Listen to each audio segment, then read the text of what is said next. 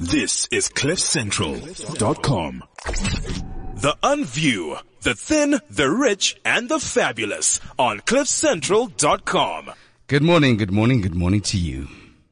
Good morning. Oh, you you actually saying good Yes, morning good morning me. to you, I thought you were agreeing the listeners. Of course, good morning, good morning, good morning to you. You one, you, you're listening, aren't you? Oh, so you said good morning to the listeners, good morning to me, and good morning to. He said, uh, it actually used to go, good morning, good morning to you and to you and especially to you. Well, that's a wonderful intro. How are you, Alan Ford? I'm great. How's it, how's it going with you? wonderful. Actually, it's been such a busy year already. I know, it's, It's great. it's the 1st of February. We're in the month of love. Yes. I've got 20 days till I'm 40. wow. Sure, it's quite scary. Scary. Not, not actually not, not scary, but a bit scary. And scary-ish. It's scary because uh, you know what I find more scary than aging, like your birthday, is seeing people's kids.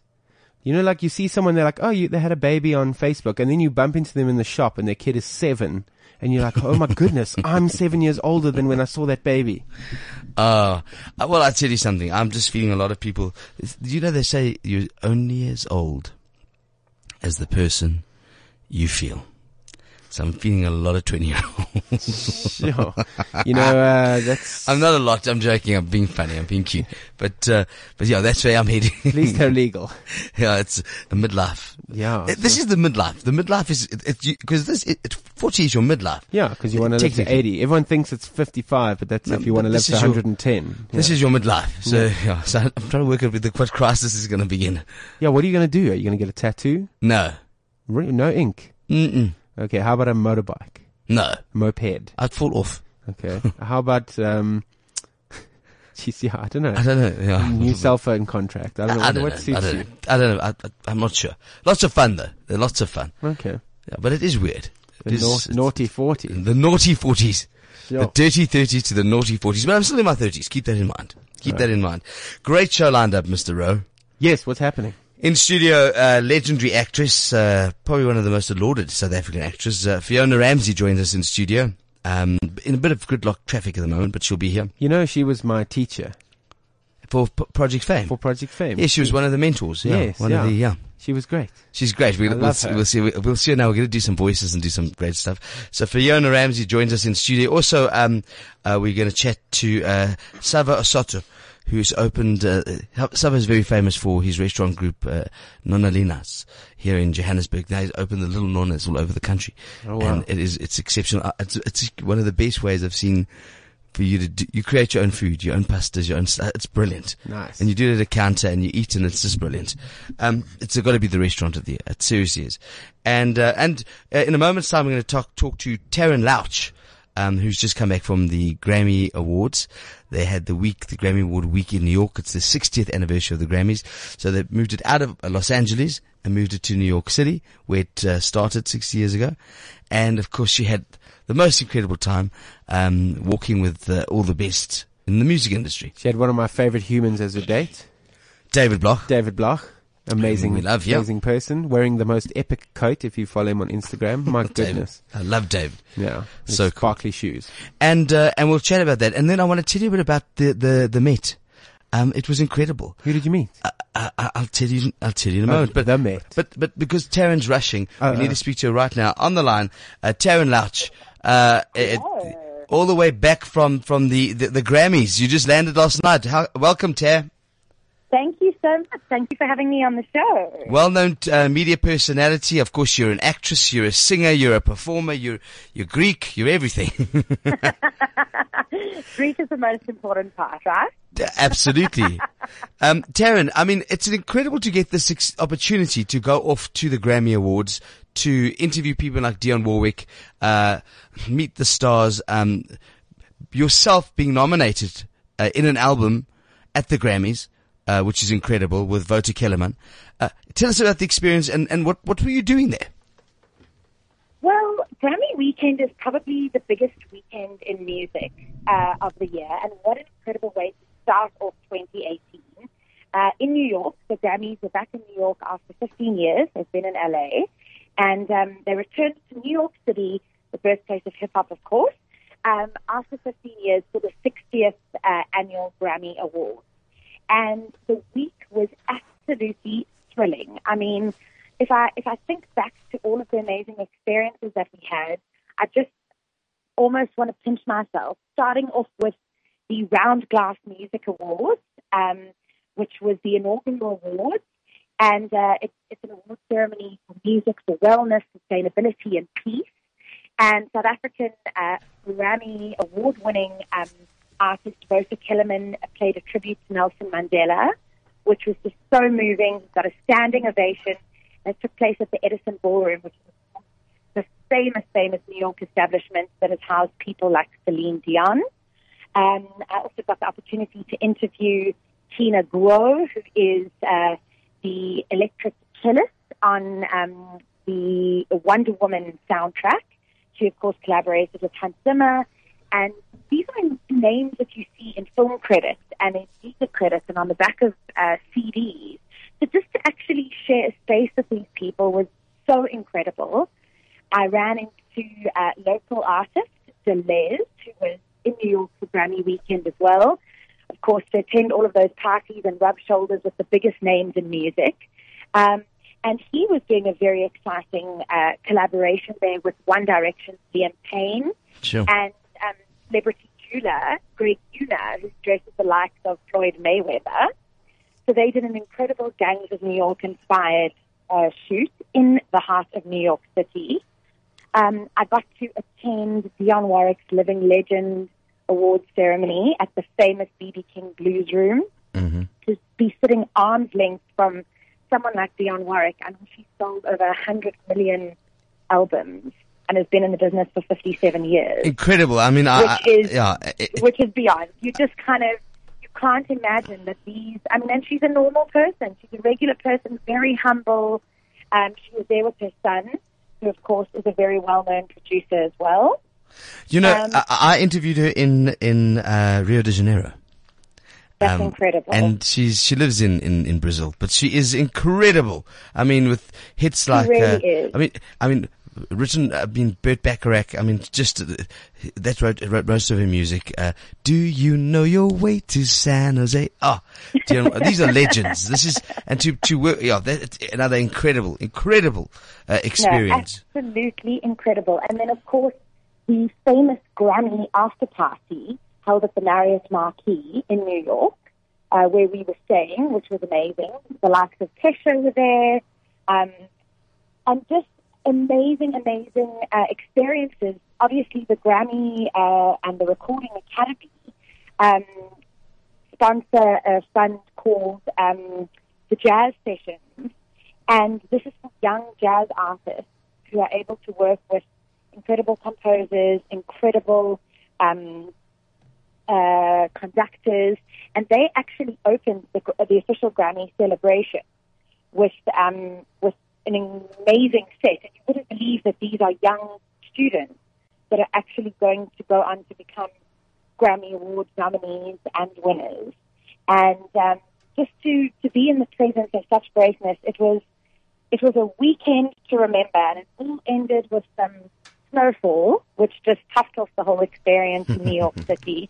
The glitz, the glamour, the dresses, the gowns. I mean, everyone looked absolutely incredible. And Friday night saw um, Jay Z awarded with a Lifetime Achievement Award by the Godfather of the Grammys, who's Clive Davis, um, which took place at the Sheraton Hotel. So there's just so much going on in the city, um, celebrating good music, celebrating great artists, and celebrating people who have committed their lives to giving us good music. Well, Taryn, it sounds exceptional. Thank you for taking the time out of your day. I know that you're running into you. You're performing, aren't you now? You you You know, on set now. the hustle never sleeps. That is You- how it is in New You York. landed last night. Now you you, you got to perform. Just doing And a I'm so excited. You know, a lot of people say, "Oh, what an anticlimax home." I'm so excited. Dancing with the Stars launches this weekend at Hyde Park Warner. So from one set of stars to another, the hustle never sleeps. It never has to. Tara Notch, thank you. Well, a media personality, Thank you for actress. chatting to me. Thank you. It looks outstanding, and you can follow her on Instagram. Uh, Taryn, where can they look? What's your Instagram account? You can find me on Instagram at Little Miss Louch. Little Miss Louch at Little Miss Louch. Follow her. Uh, thank you. Uh, and of course, a tribute to to good friends in this world. Um, I mean, this is just magic stuff. I mean, this Thank is Thank you so much, Al. be good. Thanks, dear. dear. Bye. And that's uh, Taryn Louch. Oh, this is uh, what are you playing there? I'm just playing a little bit of Dionne Warwick, you know, to set the mood. You interviewed her in, in Brazil. I you should did. know this song. Except I can't hear the song. Yeah, I know. It's very far away. As far as Oh, this is a good song. This is to you, Nathan. That I do believe I love you. This is a classic song. This is your first collaboration with Di- Dion. Would you say? No, no, it's my first, but uh, outstanding, outstanding. Um, so, yeah, that's uh, the magic of Dionne Warwick, and again Jay Z, and to have all those fabulous people. If you think about it, uh, in one city, in one space, uh, you know, you just—it's about networking, and, and that's what I love about it. I think. I think Yeah. it's just New York really is. There's something going on all the time. I mean, we we were walking down the street one day, kind of not not Broadway. Well, it was Broadway, but it was far down Broadway, and we came across this little theater. And you know who was performing there? Him. Hugh Jackman doing Yes. a a one man show. It was the weirdest thing I've ever seen. He put a big picture of Wolverine on the back, and he said, "This isn't me. This is how you know me, but this is the real me." And then he pulled off his suit, and he was wearing a gold glittery one piece spandex thing, and he brought out some maracas, and he did a bunch of show tunes. Do you want to hear the, the, the my best New York story? Go. I went to a club and I met a very nice looking gentleman. And nothing happened. Was it Hugh major. Jackman? No, wasn't. okay. And uh, we went off, and um, his name was Jason. And we went off afterwards with a whole bunch of his friends and to his apartment uh, on on Central Park. Beautiful apartment. And we basically had a bit of a cuddle, and seriously cuddle and, and relaxed and Was there snowfall? no, Oh, no, no. It was in May. It was uh, it was in spring, actually. And um, we got up. I mean, I, I hadn't gone back to my hotel room. Um, we just said it was it was great, and we had breakfast the next morning, and uh, You did the walk of shame. it was- it was something like that. Um, but it wasn't a walk of shame. It was more like I actually am shamed. And the, the buzzer rang, and uh, the bellboy downstairs said, um, "Your mum, your mum's coming up." And uh, he said, "Oh, cool, fun. And he, his two friends were sitting there. I'll never forget this as long as I live. And they were watching or playing games on the um, on the couch. And in walks in this woman with a hat on and sunglasses. And I am, look, and now he's, he's deliberately playing it because he thinks it's quite funny. Right. Um, and we went on to quite a few dates subsequently, but, and I look and I go, oh my God. I said, is that who I think that is? He said, yes, my, it's my mom. It's my mother. Uh, and he said, uh, uh, mom, come meet Alan. Alan, this is Barbara. And it was Barbra Streisand. You're joking? Yeah. Wow. it was Barbra Streisand. And I was in my, my walk of shame clothes. So that was And the best bought- thing that could happen to a gay man she- in New York. She eh? bought bagels, and his name's Jason Gould, by the way, um, her only son. And and that was my with Barbra Streisand Yeah. coming in with bagels at nine o'clock in the morning. Wow. Mm, That's like a mm. So she got she went. I never forget. She said, "Ah, "Yeah, buy stink. Go, go, go, and go and have a shower. Go and have a shower." wow. it is quite yeah, quite a- quite a New York. That's a New York state of mind, actually. I just can't get over the gayness of that story, but not even because of the gayness. No, Just no, it's because of, Barbara. Barbara. Yeah. Mm. And Jason is gay. So, Wow. yeah. great guy. Actually, I'm still in contact with him. Very, very good guy. Oh, Uh, his dad's Elliot Gould. Well-known actor, and uh, you might remember he was the father in Friends. He was the, uh, Ross, Right. yeah, yeah. So, anyway, that's that. The Met this weekend, we were in the Mumm Paddock, GH, uh, Mumm Paddock, um, with Pernod Ricard. I've got to just describe this, this, this weekend to you, this day to you. So, everybody you arrive and it's it's glo- it's glorious. They collect you. We met at one of the exec uh, Charles Basile's homes.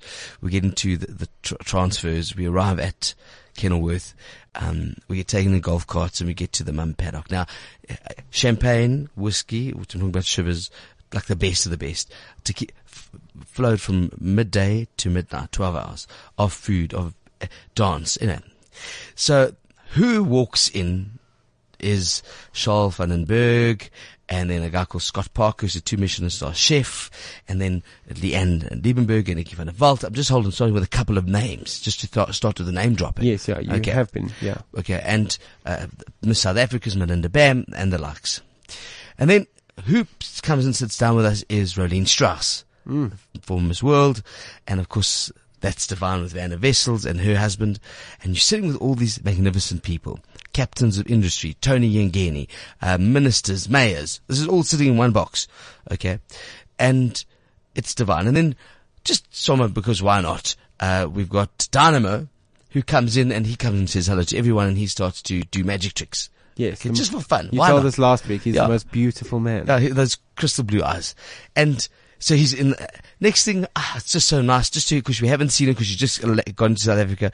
We've got the wonderful, uh, Demi-Leigh, uh, Peters, uh, Demi-Leigh Nel-Peters, and she, dressed in this magnificent, beautiful white dress, Miss Universe comes in and sits and chats to everyone. Just think about this, hold on. And then the helicopter lands on the course. And as this helicopter lands, who gets out the helicopter but Usain Bolt? Wow. and the crowd go crazy. Eight-time Olympian gold medalist, the best athlete, the fastest man in the world, 100 meters and 200 meter records. And you go, oh, this, does this get better than this? You got Olympians and you got, but you got our Olympians with their Olympians and our Miss with those Miss Universes and those, it's, it's incredible stuff. The top magicians, the top illusions, this is all happening. Okay. And everybody's, it's beautiful and whining and dining and you're spoiled rotten. Um, and it, it's one of the, the best events I've ever been to in my life because I'm seriously, I'm like in awe. I'm in awe. And I've done some, I've done the Academy Awards. I've done, uh, some of the big events in, in this world. And then Usain Bolt arrives and of course they have a, bar- small barricaded area for him to drink and basically everyone wants to have a photograph in the box. But you, You, know, what? you know when Miss Universe wants a photo with you that you you Yeah, made yeah. it. But now here's the cool thing: is he takes a photograph with everybody in the box, and he takes a picture with everyone, and then something interesting happens. Is that he decides he wants to show everybody what his actual passion is, and it's DJ. So he gets up in front of let's say 150 people, intimate, and he starts to DJ for over an hour at this after party with people like Joao from um, Mi Casa. Mikasa Yeah. and all the top DJs, and he's rocking Usain Bolt. is Wow. busy DJ. What kind of BPM does he play? I don't know what that means. Beats per minute. Like how? What's the I- I- speed of his just- song? it's Is it it- faster than everyone else's songs? N- uh, very clever, very, uh, very clever. I was just wondering. No, it's it, but it was brilliant. Okay. But how's that for a day? That does sound like quite a day. I had a very similar day when I was about 17. Where? Uh, the Morgan's Cat at the Wa- Randburg waterfront. Mm-hmm. I went into the bathroom to take a pee. And who's at the urinal next to me? Shaun Morgan. Mm. You, you're shrugging. Who's So that? Shaun Morgan from, from Saron Gas and, Oh, lovely, you know, lovely. famous South African singer. Oh, lovely. Yeah. So it's kind of the same. Kind of this. Kind of the same. same. A little bit less glam. All right, so we brought this ukulele in. What are we? Oh, you're going to play something, El? No, I'm not. I'll just, I'll just see what it's tuned. So, so I, I, what I think, you know, it's the start of spring.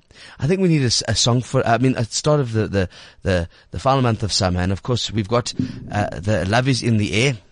Well, I uh, I wanted to perform a song for Fiona, not Okay. for her, but just in you know. Well, Fiona's arriving into studio in a moment. Let me just get her in. Yeah, Just- I'll I'll play the song in the Well, meantime. you, you, you start. You can listen. It goes. she moves like she don't care, smooth as silk and cool as air. Ooh, it makes you wanna cry. She doesn't know your name. Your heart beats like a subway train. Ooh, it makes you wanna die. Fiona, you gotta see her. I think it's showing at the Nelson Mandela Square till the end of February. Sorry, I changed the lyrics there at the end. I got nervous. she came in. Thank you. That was beautiful. Ah, Fiona Ramsay, welcome to the show. Well, Alan, if we, the last time, well, not the last time we met, one of the times, if we'd had a subway in Johannesburg, I would have been here a lot quicker. I know we were just talking to Taryn Louch about coming back from the Grammys in New York and how it was rocking. Fiona and I had this experience where we bumped into each other in New York City.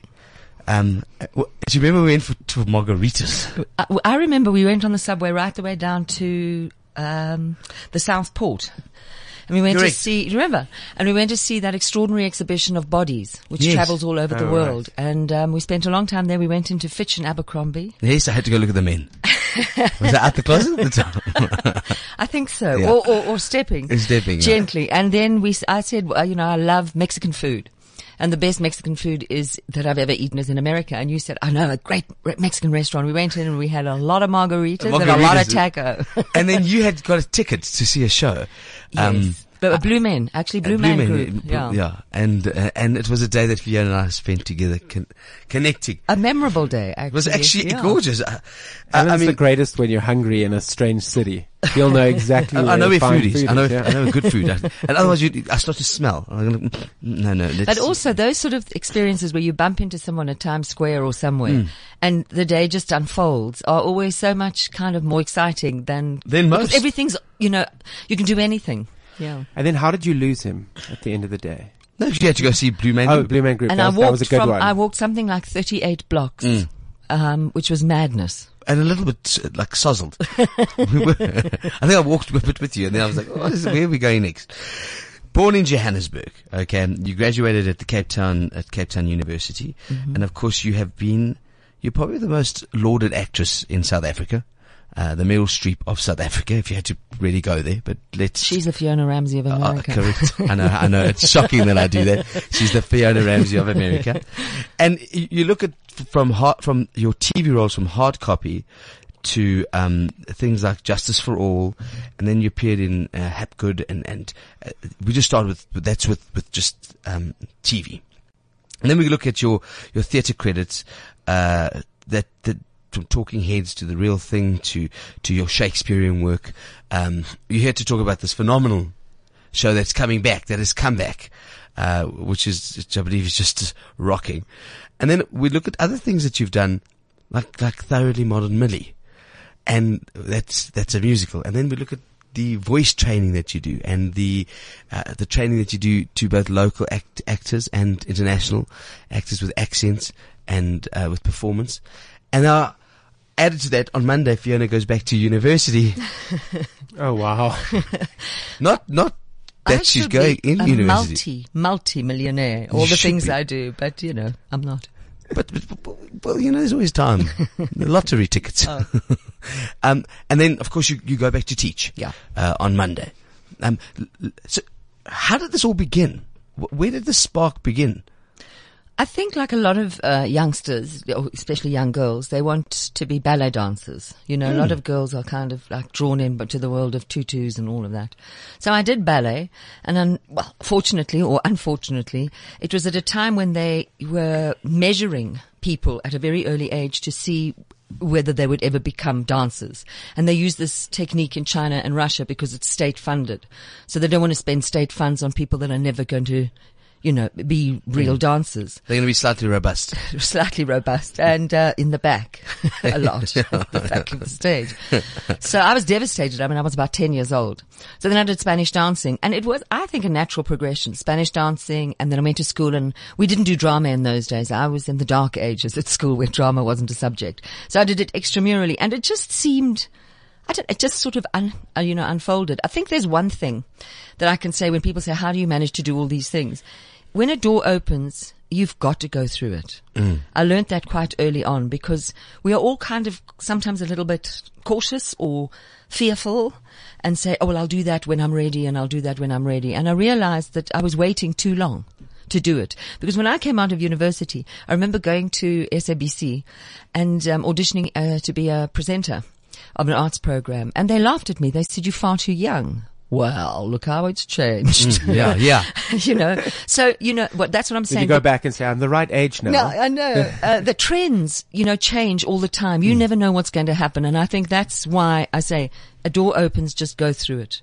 I mean, I remember the first time I did dialogue coaching. I'd never done it before. Okay. I had no idea. I went onto that movie set and off I went. What, what movie was it? it was Beat the Drum.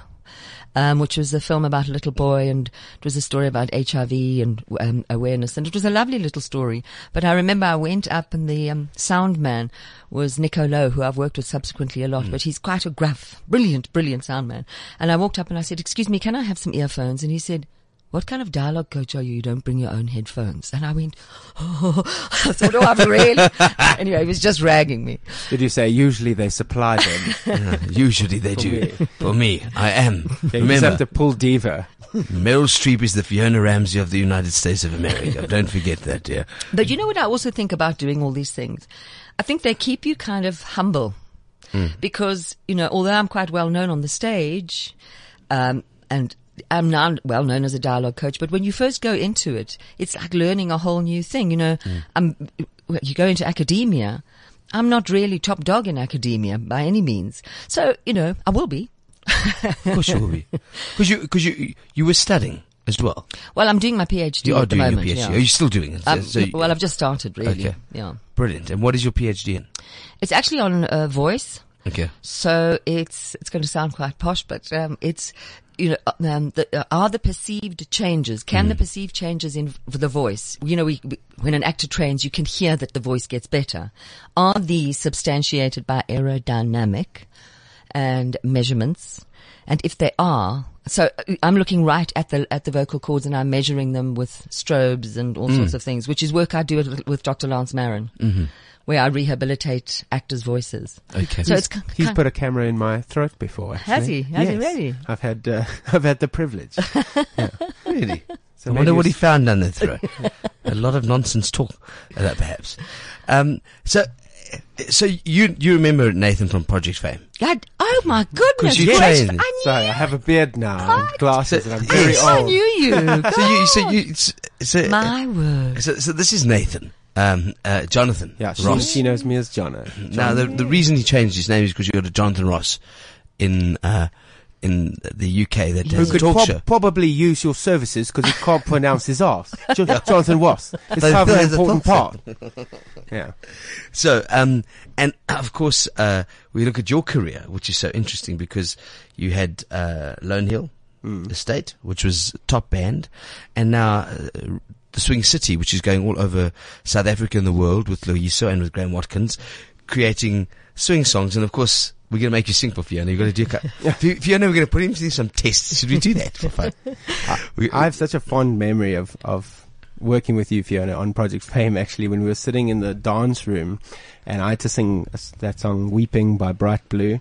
And uh, she sat there and she was going over the lyrics with me and helping me just understand the song. And it was quite amazing because often these singers in these singing shows, they go and they just sing the song and try to sound like the artist or just you know, do whatever they do, but to actually understand the lyrics. And Fiona taught me that like connecting with the lyrics is one of the most important parts of singing. And it really, I mean, I've, I've never forgotten that oh, actually. Oh wow! Yeah. so but that was quite you. an extraordinary experience because you used to Yes. arrive to go and you know go into the house for a certain session, and as you'd go in, you'd go into the control room, you'd sort of see what was going on, and someone would pull you aside and say. Listen, it's hangover boring in there. Go in and make someone cry.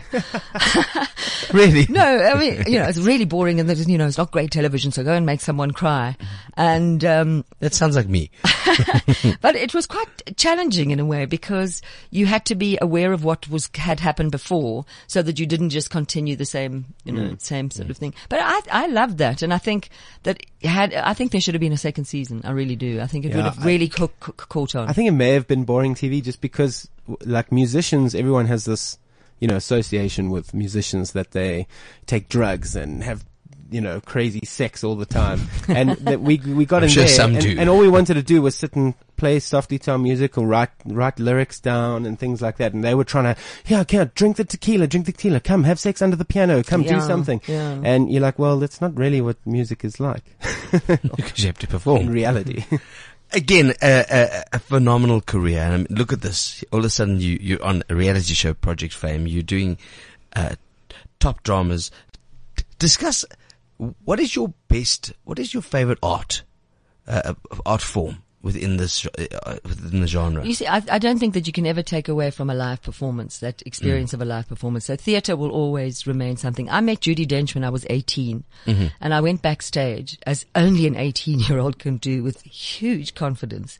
And I said to her, um, you know, I didn't even call her Miss Dench. I said, you know, Judi, what fascinates me is why you haven't done as many movies as Maggie Smith. Well, if I'd been Judi Dench, I would have said, get out.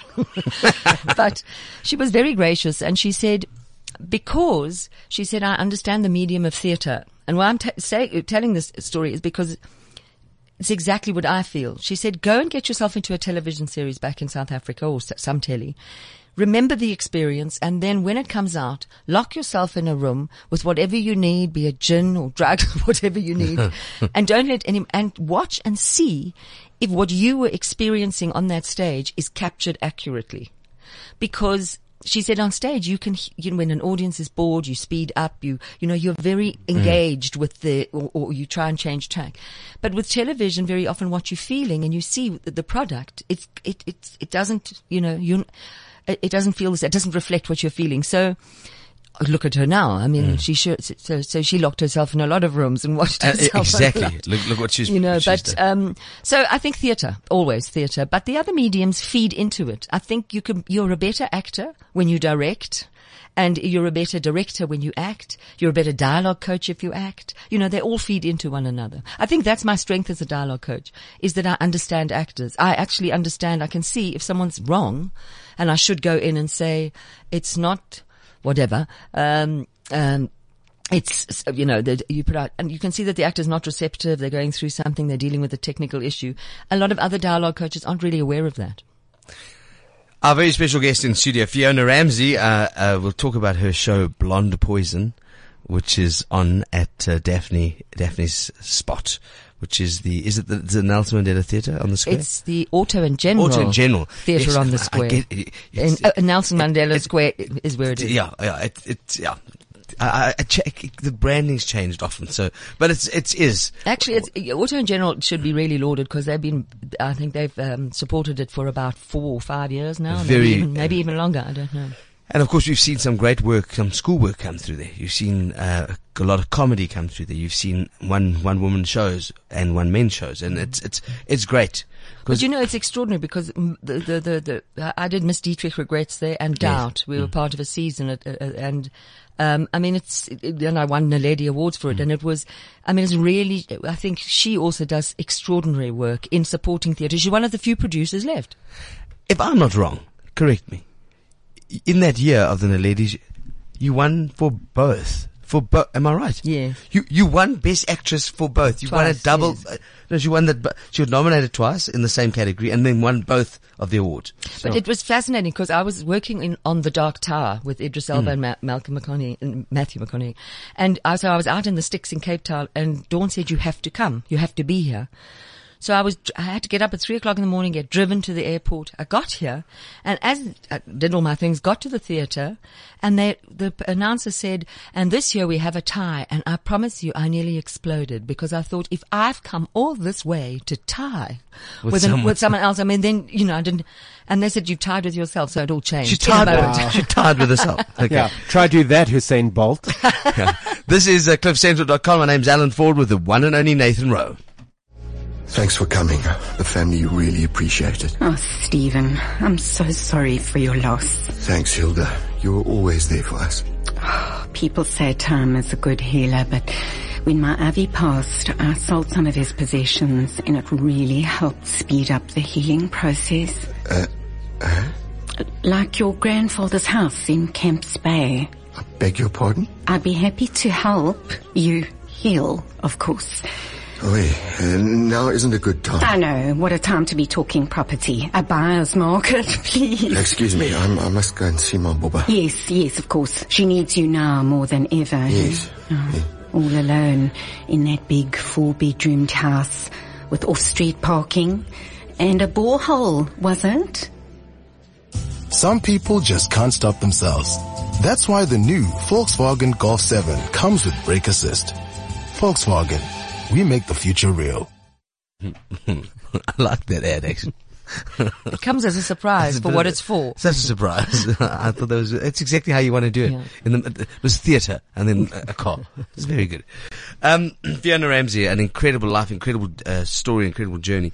Tell me about um, some of the, the great uh, stars you've worked with. Let's, let's move abroad and that you've trained. You mentioned Matthew McConaughey. So the ago. first person that we trained was here for Stander was um, Thomas Jane. Mm. Thomas Jane and um, Dexter, Dexter somebody or other, and um, and I know I can't- just can't Dexter Fletcher. Um, It's actually still one of the best South African accents I've heard out of an. Uh, he's is he Australian, Thomas Jane? Or No, American, Yeah. American. and he nailed it. But you see, that was also was one of the, the the first things that I did, and it was very interesting because I was so determined to get it right. I, I, I'm not not that I'm not determined to get it right now, but budgets have um, reduced.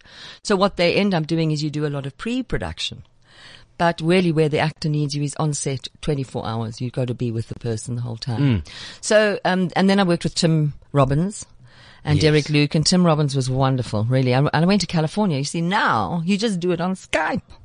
In those wow. days, you had to go there. So I spent three weeks in California training Tim Robbins and then went back to do the ADR. Now when you do ADR, you're in your own home or in a studio here, you know. So things have, yeah, I mean, it's, technology has changed.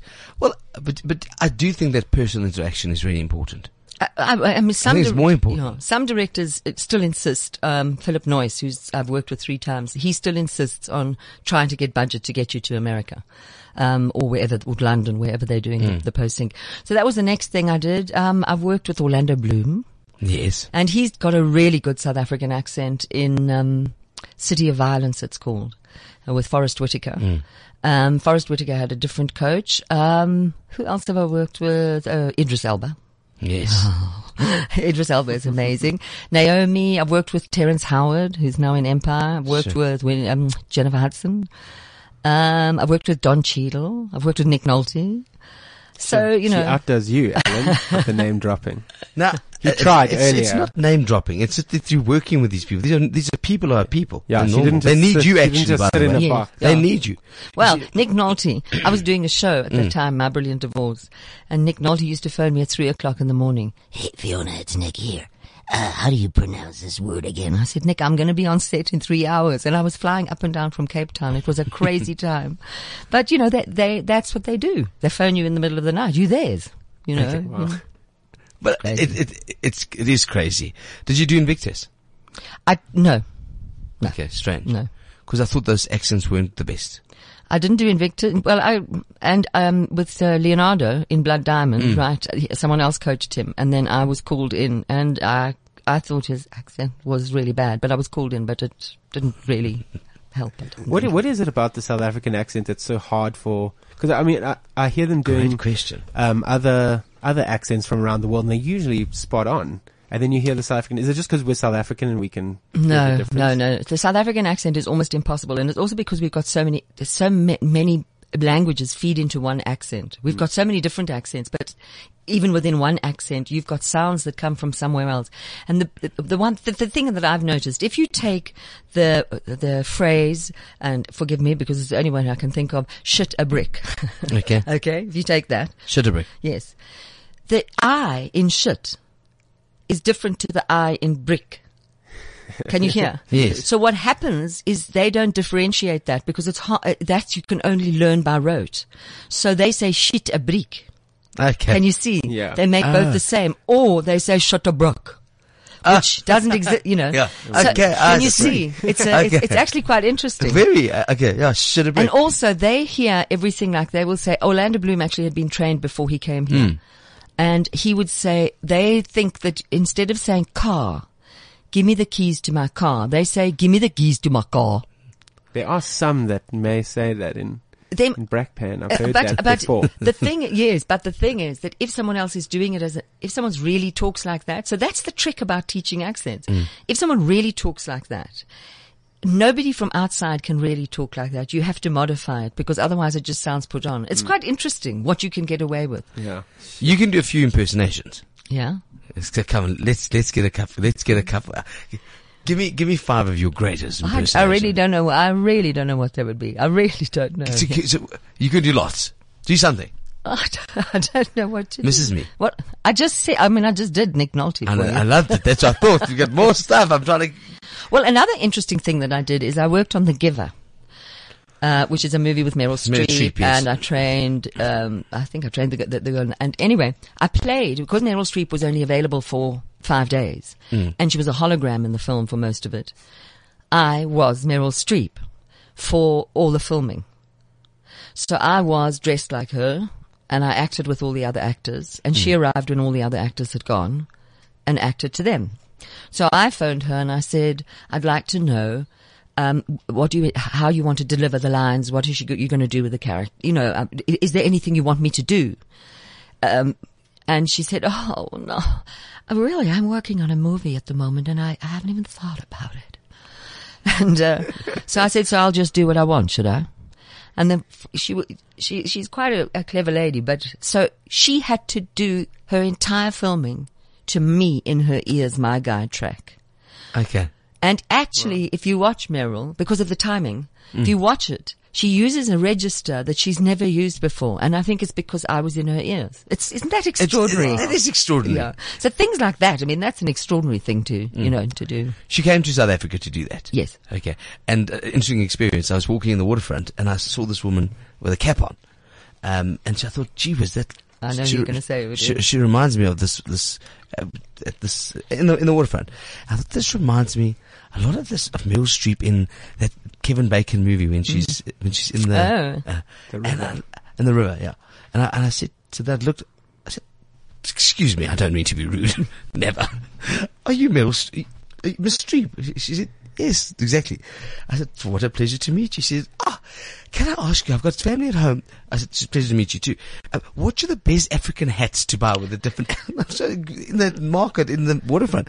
I said, you get them that and those are outstanding. You must get this. Those key rings are great. it is a five What a minute won- what a fantastic What a, thing. but what a night, but she walks and she, I mean, she's just a normal person. Hmm. I mean, people are people. And you'll hear Fiona in It's Complicated, the movie she did. Her register was actually quite different because of her interaction with Alan. Actually, she, she played that a lot more camp.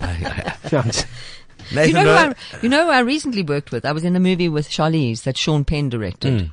And it's very interesting because the same dialogue coach coached her in a South African accent because she can't do a South African accent anymore. Oh wow! Okay. So, but uh, when we were on set, she used to say, "Kom, Fiones, laat ons rookie rook," you know, and then she'd say, "Franklin, stop doing that," you know. And so it was, it was, so, and he taught her, and it was really interesting because I was playing a French person, and she comes across to me and she has to say, um, "Beatrice, uh, I want these vials tested or test this blood," and she says, "Beatrice, can you just test this blood for me?" She sounds Wow. Australian. I mean, it's like, it's so crazy, but she was great to work with. The incredible wor- uh, world that we're in, Mm. that you're in, um, and and it's all about interaction, interacting with talent. I mean, that's what it's about. It's about great talent, and it, uh, and I mean, you, you look at South African talent. And when you did Thoroughly Modern Millie, you, it's Craig Urbani, and it's it's That was one of the, that Peer, show and, I could uh, have run in for the rest of my life. It was a, you know, there's some shows that are just happy shows and delightful shows and everybody was good and it was really like, but there was a fascinating thing from that movie, The Last Face. I was driving. I was playing a Médecins Sans Frontières. I had Xavier Bardem in the car, Jean Reno, uh, Jared Harris, who's uh, Richard Harris's son, and Charlize Theron. And Sean was on the walkie-talkie, Sean Penn, saying, Fiona, can you just take the car a little faster, just just a smidge? And I said, I've got talent in the back here that's worth something like a hundred million dollars. And you know what happens? if, and, but it was it was, and so we sat in this car talking and loving. Xavier Bardem is an extraordinary. Penelope Cruz came with their little and the beautiful children, of course. Mm-hmm. I mean, what? Yeah. Well, ag- ag- again, look at this life. But what have you learned from, from this, from all these people? Have you, because uh, for example, I, I found that people are just people. Absolutely. I mean, I think, I think you learn, I think the more human in a way and the more empathetic you are, the better actor you are. And you find that more down to earth you are, the better, you know, it, it- people, I worked with Marisa Tomei, um, and, uh, she was a little difficult in terms of, you know, not coming out, out on time, not liking costumes, that sort of thing, which, you know, an actor's, but it actually makes you a, it makes, it makes the process a lot harder for yourself. That's what I've learned. You know, Denzel, I worked with Denzel. Mm. You know, the easier, the- you know, the easier it is, the, the more malleable you are and say, no, we can do it again, the better. All this tantrum stuff actually just gets in the way of your own talent. Good point. And irritates everybody else. Mm. Yes. And you end up actually with someone like Chuck Lorre going, uh, actually, you're fired. You're fired from two and a half men. Bye bye. Yeah. No, no, we won't work with you again. No, that's how they do it. Yeah. Well, you can't. You know, if you've ever worked with poor talent, not with, with badly behaved talent, and it irritates the rest of the, the, um, the ensemble and most importantly, the, the process. The process. I think it's a fine line because you know production companies will try and squeeze as much out of out of you know performance because because of the budget because of money. So it's a fine line that you kind of you you know you don't don't take me for granted, but at the same time be malleable. It's Yeah. quite a fine line to tread. Now, uh, let's look at your personal life. Tell us a couple of things. Uh, tell us some, what, what don't people know about you? You're a godmother to many children. I've got quite a few godchildren, but yeah, uh, yeah, I'm, a, I mean, I'm, I'm very close to, She's a um, fairly godparent. I'm very, fairly, I've, I've got a lot of very close, close, close friends. Mm-hmm. Um, we used to have Shabbos every Friday night, Mm-hmm. whatever you want to call it. You could call it Anglican Friday night or Shabbos or whatever, where people would come, come around. But because of my, now, because of how hard I'm working, it hasn't happened for a while. So I've, and I, what a lot, a lot of people might not think about me. I go to the bush a lot. Mm-hmm. That's my kind of form of relaxation. I used to go out with a guy who trained tigers. Um, and, you know, I've, I've- had, How difficult is love in this industry? Because, uh, again, I mean, you used to, uh, I don't know, are you single at the moment? No, don't, oh, no, don't answer the question. Okay, come. Don't be personal, Ford. Ford, behave. Uh, you lucky I haven't made you sing. No, I'm not gonna sing. I know. But Here to talk making- about blonde poison. Yeah, we're gonna we're gonna do it in a moment. But but um, I was married. I mean, I was Yeah. married. Um, I know I've that. had in you know lots of relationships. I think is uh, it, is it difficult? I think in our in the in the business where you go away for three months, Mm. you know, on location for three months and that sort of thing, it's very difficult to sustain a relationship unless it's the person is very very secure in what they do. Yeah. Um, and it, you know, I, I don't know. I suppose I, I find living with people. I, don't think human beings were meant to live with people. Okay. I, you know, it's It's not, a, it's a, it's a great I mean, observation. um, Or Jack. Nicholson. Jack Nicholson always refused to live with any of the people that he, you know, that he was Mm. involved with, and I think it's a, it's, it's a good thing. It keeps, you know, the the relationship interesting. Um, there's a kind of a distance, and it, it becomes something that you want to do rather than that you have to do. Also, because because someone's getting up just practically at seven o'clock in the morning, six o'clock in the morning, and you've come home at midnight after a show. And then I get up at three o'clock in the morning when I'm working on a film A set. film so set. So it's, it's, it's, it, I, I- just practically can make. a yeah. dog is a man's best friend and a woman's. Well, unless you're going away for three months and the poor dog is suffering. So you've got to be very careful. That's why I'm a cat man because Mm, you, cats, can, you yeah. can basically leave them; they'll fend for themselves. Well, no, yeah. Just joking. We're going to discuss Blonde Poison uh, as we close the show. Um, but uh, I w but uh, what is that song that that um uh, that you sang with uh, with Fiona in Project Fame?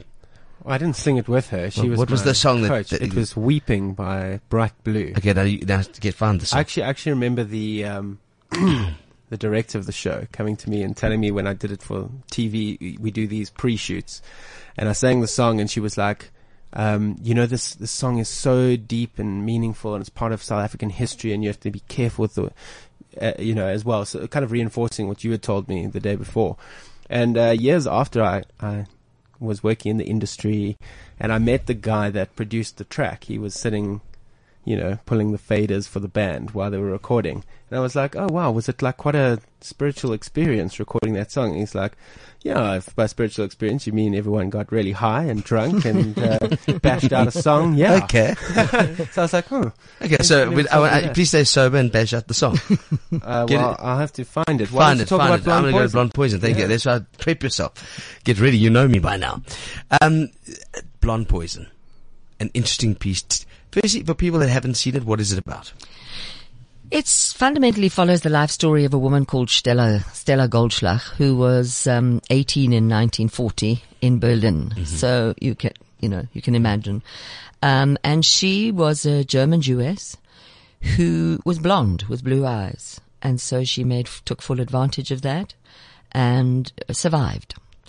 She uh, obviously became a spy or a greifer, as they call it, a catcher who catches um, catches Jews, turns them in, uh, and delivers them to to to uh, to be exonerated, so that you don't go. Um, her parents, she and she keeps on saying through the play, "I did it to save my parents." And ultimately, she has a child that's taken away. She spent 10 years in a Russian prison. She spent years in a prison in Brit, in Berlin when they discovered she was Jewish. And then she was, made pacts with the devil, I suppose, the Nazi officers. But uh, more importantly, I think what the play highlights is it's a kind of warning of what's happening across the seas. I think the rise of kind of popularist nationalistic fervor is always dangerous. Um, and the, the most important, I think, is also what is happening to immigrants in the world. If they'd kept their doors open, America and Britain, they might have averted the scale of the Holocaust. They wouldn't have averted it, but they just closed their doors. And that's happening to Syrians, to people fleeing war-torn countries. And I think uh, uh, people have to reimagine what, what, what it is to be human. I mean, in the play, look, um, she doesn't apologize for what she did.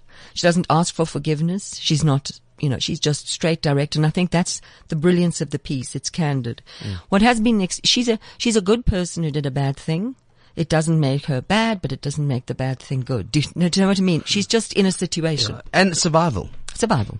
I mean, she, there's one point she, she says in the play, oh, how can we know what you either do to stay alive until you are truly asked? I know this now, that for most of us, the answer is anything. So, You know, Well, it's alive. It's it, it reminds you of that situation in the Andes when they you would never think a human being would like to eat another human Exactly. their friends. They ate their friends because they were starving I think also or they were going to die. i- incredible about it is, you know, people say, uh, well, uh, you know, well, I, I don't know nothing about World War II. Does it only appeal to old people? Every single person in the world has some memory or notion of what the Holocaust was, whether they've just seen a swastika, whether they've seen that thing of shoes, whether people can relate it to the Rwandan genocide, all that sort of stuff. So it's Or amazing. to apartheid. Oh, to, to- absolutely. To, to, that, to, that to- yes, to, uh, to apartheid and p- w- how many spies there were, you know, during the apartheid regime and how regimes use that. But it's, what it is, is we have young and old people coming to see it and it's extraordinary. Look, a lot of people that come and see it have parents that were in that situation or grandparents. People said to me, you sound, I could just see my granny, you know. And the, a man last night said, I, you were my mother. You know, it's amazing that. And, um, so it touches a lot of people. But I think it's an important piece and it's not without humor. That's the bizarre thing. You know, think it's like really heavy and, mm, obviously. But there's a certain, there's humor in it that you almost laugh in spite yourself, in spite of yourself in the audience. And it's And- very gripping. And it's a one woman show. It's a one woman show, and it was written by my sister-in-law, um, who wrote Miss Dietrich Regrets. Yeah. And so I, her, her mother, it's based sort of on her mother, even though it's based on a real person. And so I can hear Ruth's voice. So I know her quite well. So that helped a lot, you know, helped a lot with the reality. And of course, Janna Ramos Violante and I have been working for a long time together. She's now in Salzburg. Um, but, um, and it was a phenomenal experience. And I don't think that it'll stop here. I think it'll go on. I hope it does. The Holocaust Center wants us me to do a, a And, performance and maybe you go to the UK and, I mean, you've done, you, you can do anything all over the world. You can. Um, so it, it- the show runs, Until the 17th of February. which is divine. Does it go to Cape Town? I doubt it. Okay, not now. No. But, it, but yeah. I was actually recently in America. I did Sweet Bird of Youth, Mm. the Tennessee Williams play in Provincetown, in a festival in Provincetown. And that's going to Cape Town. So it's harder for me to travel because I'm at Wits. Okay. Ah, correct, of Yeah. course, because you're Yeah. teaching. Yeah. Because you, you, okay, brilliant. so don't miss it. It's happening at the, uh, as I said, the Auto and General Theatre on the Square. It's at Nelson Mandela Square. Of course, if you don't know, it's Daphne's place. we love Daphne, Daphne Kuhn. And of course, it's Fiona Ramsay in Blonde Poison, which everyone must go and see. I am going to see, I cannot wait to see this, by the way. I, I, I cannot. and the next, sorry, the next time we speak to you, will you be Dr. Fiona Ramsay? That is a Dr. Fee. Dr. Look, it might be a long time, but someone said, why do you want to do your, your doctorate? I said, because I want to have a television program called Dr. Fee and discuss communicating, uh, communication things. Brilliant. And you know- Speaking Easy and, and with of Dr. course you, you do know your producer is Alan Ford. you know we've done enough talk shows in our lifetime to do this. Okay, just throwing it out there. Okay, so now I need you to. It's been some time. It's been how many years since Project Fame? Oh, cheapers. 15? Fifteen years. So let's see. Let's see how he's done. Uh, Fiona, uh, Fiona's going to judge you now. Well- uh, um, and we want to hear the vocal. We want to see how he does this. He did it for you. You prepped him for it 15 years ago. Uh, uh, Nathan Rowe for Fiona Ramsay, your your judge and mentor. Please take it away. I'll try to sound exactly like the original.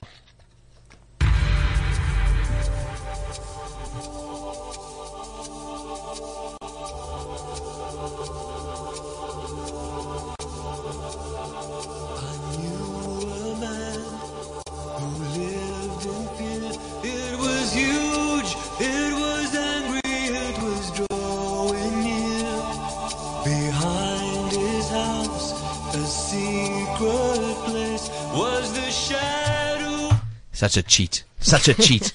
I thought you did really well. Yeah. Thank you. Thank you. I, Such a you know, I, cheat. I had to look at my inflection, my elocution, everything. Uh, so you have prep. Next week you'll be singing that song. I'll have Fiona on the line. We'll give it another punt the show, and we're going to punt, punt the show again next week. You'll be on Fantastic, the line. fantastic. Okay, I know, and you and I, and I want you to say yay or nay. Okay, we're opening the show with you, and just before your lectures. Okay. I know you generally you're lecturing at nine o'clock. Okay. Definitely. I know. Shocking there, you little cheat. Well, you know, you've got to do what you need to do to survive. We make everybody. what the theme of the show is all about. okay. Fiona, I want to just say that uh, we look forward to see the, the more the more magnificent work that you're going to do um, over the the next. The You years haven't to seen Blonde Poison? No. You must come and see I'm it. going to come Yeah, and see it. You must. You I must. couldn't get to the last run. I was away, Yes. and then um, You were in Cape Town. no, I just just got back late last night. You said So- your mother told you that as you develop more grey hairs, you're starting to look like George Clooney. I and know, I I agree. know, I gotta just you wanted to say this that I agree. Only a mother's love and only Fiona's love. Fiona Ramsay, I must tell you, you are a star, and um, and you, uh, I, I want you to leave you on this note. Is that to empower other people with a gift of their craft, to improve their craft, is I think the most important job that anyone could have besides just being on stage. We thank you. Thank you, and lovely to see you again. Lovely to see Nathan, you. Lovely. The one and only Fiona Ramsay. Do not miss Blonde Poison at the uh, Auto and General. Theatre at the Square. Daphne's Place. Please buy your tickets and go and see it. It's going to be brilliant. Fiona Ramsay, thank you for joining us. Nathan Rowe, we'll see you next week, honey. Cheers, Alan. You're looking good because guess what? This is the Unview because we're the thin, the rich, and the fabulous. And maybe slightly delusional. The Unview, the thin, the rich, and the fabulous on CliffCentral.com. This is CliffCentral.com.